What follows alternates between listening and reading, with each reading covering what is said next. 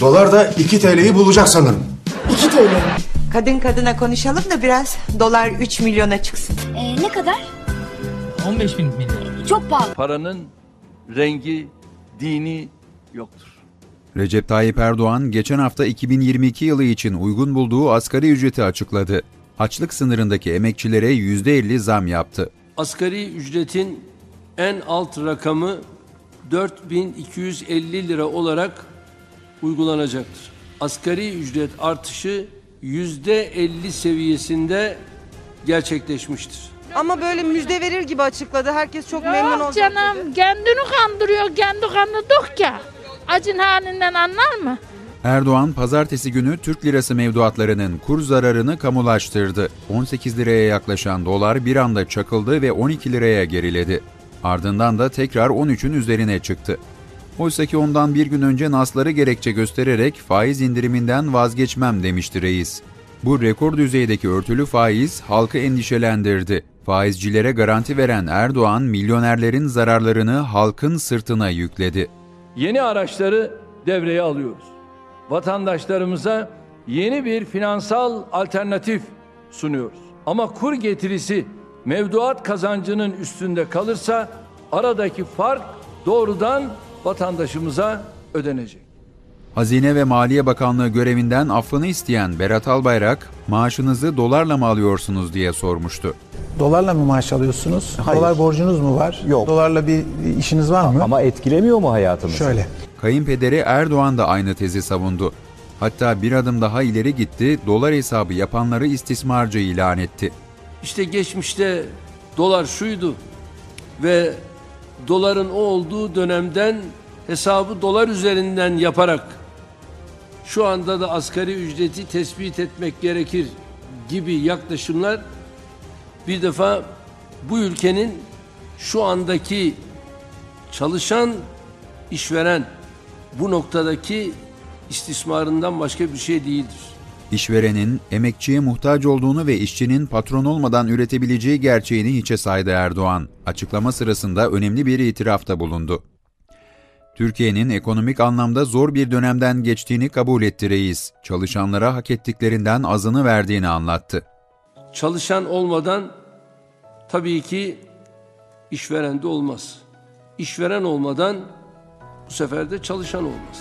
Ülkemizin içinden geçtiği şu zor dönemde elbette çalışanlarımız çok daha fazlasını hak ediyor. Şimdi gelelim Türkiye'deki dolar gerçeğine. iki bin yirmi bir yılında asgari ücret iki bin sekiz yüz yirmi beş lira. Yılın başında bir asgari ücretli bu parayla evine iki bin iki yüz elli adet ekmek götürebiliyordu. Çünkü ekmeğin fiyatı bir lira yirmi beş kuruştu. iki bin yirmi iki yılı için Erdoğan asgari ücretli emekçiye dört bin iki yüz elli lirayı layık gördü. Bu sırada ekmek fiyatı ise tam üç liraydı. Çalışanın maaşıyla alabileceği ekmek sayısı bin dört yüz on yedi adete düştü.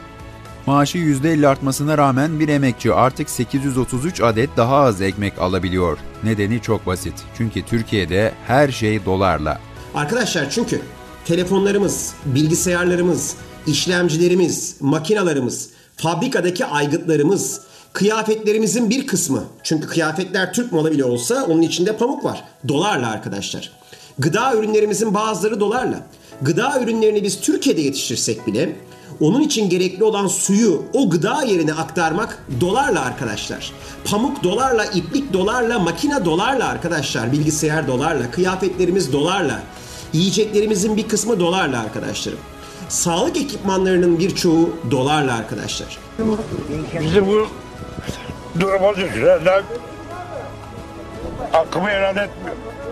Hep etmiyor, hep etmiyor. Millet rezil oldu, rezil.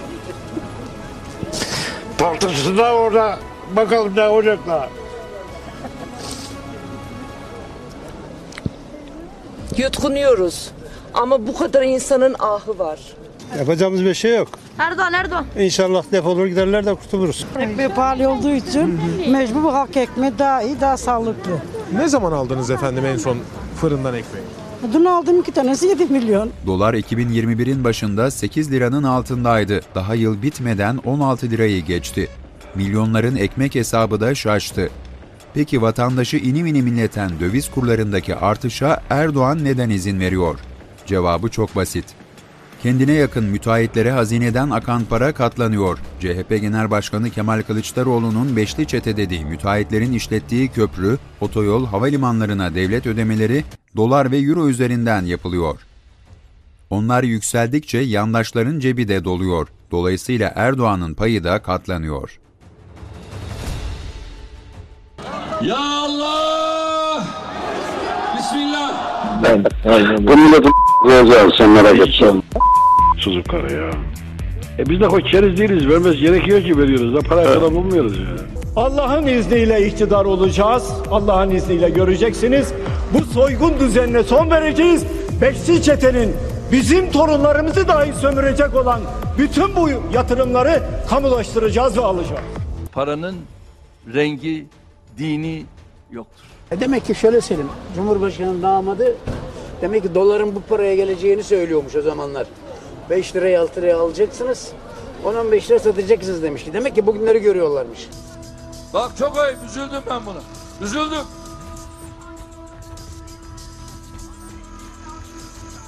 Ben sizin hepinize çay vereyim.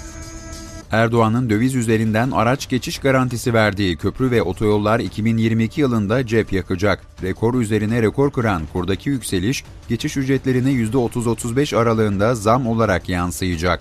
Halep oradaysa arşın burada. Allah'a hamdolsun. Yaptık. Osman Gazi Köprüsü'nün yüz kırk yedi lira elli kuruş olan geçiş ücreti iki yüz liraya yaklaşacak. Yavuz Sultan Selim Köprüsü'nden geçmek için en az otuz altı lira gerekecek. İzmir-İstanbul otoyolundan gitmenin bedeli beş yüz liraya ulaşacak. Kuzey Marmara otoyolunu kullanmak kırk liraya mal olacak. Avrasya Tüneli'ni aşmak için cepten altmış iki lira çıkacak. Bu yoldan dönmek yok. A K P'li Cumhurbaşkanı Tayyip Erdoğan on iki Kasım iki bin yirmi bir'de bin dokuz yüz on beş Çanakkale Köprüsü'nün son tabliyesini koydu. bin dokuz yüz on beş Çanakkale Köprüsü geçiş ücreti on beş euro olarak belirlendi. O gün köprüye ödenecek para yüz altmış dokuz liraydı. on yedi Aralık iki bin yirmi bir itibariyle ise iki yüz yetmiş üç liraya fırladı. Çünkü euro on sekiz lirayı geçti. Yatırım tutarı iki buçuk milyar avro olan inşasına iki bin on yedi yılında başlanan bu otoyol ve köprü projesini yap, işlet, devret modeliyle hayata geçiriyoruz. Dolarda günlük yaşanan rekorlar devletin yaptığı ihaleleri de kilitledi. İhaleyi yapan kamu kurumları ile özel şirketler arasında döviz kuru anlaşmazlığı yaşanıyor.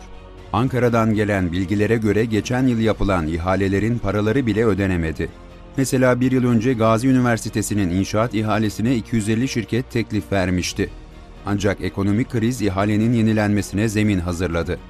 Kurdaki belirsizlik sebebiyle yenilenen ihaleye bir firma bile katılmadı.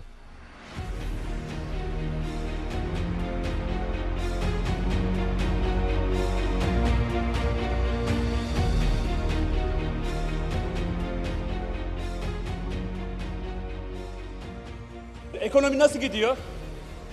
Önce AK Partili arkadaşlara gide soralım. Nasıl gidiyor ekonomi? Uçuyor değil mi? Uçuyor. Bakın sizin ekonominiz uçuyor. Çünkü dolarlar içindesiniz. Dolar yükseliyor. Yandaşlarınız dolar bazında garanti ödemeleri alıyor. Dolar ve euro ile ithal edilen ilaç ve tıbbi malzemelerde ise kriz büyük. Doktorlar ameliyat yapamıyorlar. Hastaya ateş düşürücü bile verilemiyor. Çünkü halkın ilacı da memlekete euro ve dolarla geliyor. Profesör Doktor Ahmet Mesut Onat korkunç tabloya dikkat çekti. Ateş düşürücü parolun bulunamadığını anlattı. Hayat kurtaran ilaçlara ulaşamadıklarını vurguladı. Hayal bile edilemez bir şey bu, dedi. Türk Eczacıları Birliği altı yüz kırk beş ilaçta temin sıkıntısı yaşandığını açıkladı. altı yüz yirmi beş kalem ama bu giderek artıyor. Şu anda zannediyorum yedi yüz sekiz yüzü geçti bu bulunmayan ilaç kalemleri. Bir reçete geldiği zaman dört kalem ilaç yazılıyorsa iki tanesini bulamıyoruz. Türkiye'de ekonominin kötü gidişatını dile getirmek terörist olmaya yetiyor. Erdoğan'ın askerleri de böyle durumlarda hemen öne atılıp reislerini savunmaya geçiyorlar. Tabii bu durum her zaman yürekten gelerek olmuyor, bazen de çaresiz kağıttan kahramanlık yapılıyor.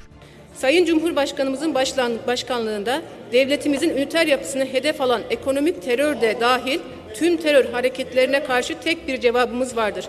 Başaramayacaksınız, milletimizi bölemeyeceksiniz, bayrağımızı indiremeyeceksiniz. Vatanımızı parçalayamayacaksınız, devletimizi yıkamayacaksınız. Ezanlarımızı susturamayacaksınız, bu ülkeye diz çöktüremeyeceksiniz, bu halka boyun duruk vuramayacaksınız. Yıllar önce Anavatan Partisi'nde bakanlık yapmış bir isme bakalım şimdi. Bülent Akarcalı. Türkiye'de dolar gerçeğine en farklı çözümü o getirmiş olabilir. Hem turizm hem de sağlık bakanlığı yaptı Akarcalı. Sarayın üst düzey ekonomi politikalarına o da işte böyle katkıda bulundu. O zaman bir Türk doları basalım. Merkez Bankası gerekli kanunlar çıksın, etsin her türlü koruyucu bir şekilde. Densin ki bu Türk doları birebir Amerikan dolarına eşittir. İstediğiniz an Amerikan dolarının o günkü kurundan Türk lirasına çevirebilirsiniz ihtiyacınız varsa. Ya da Amerikan doları kullanacaksanız aynı şekilde sorgusuz, sualsiz, komisyonsuz onu Amerikan dolarına değiştirirsiniz. Erdoğan ve taraftarları dışında herkes dolardaki artışın yoksulluğa etkisini biliyor. Samanını, buğdayını bile yurt dışından getiren Türkiye'de artık hiçbir şey eskisi gibi değil.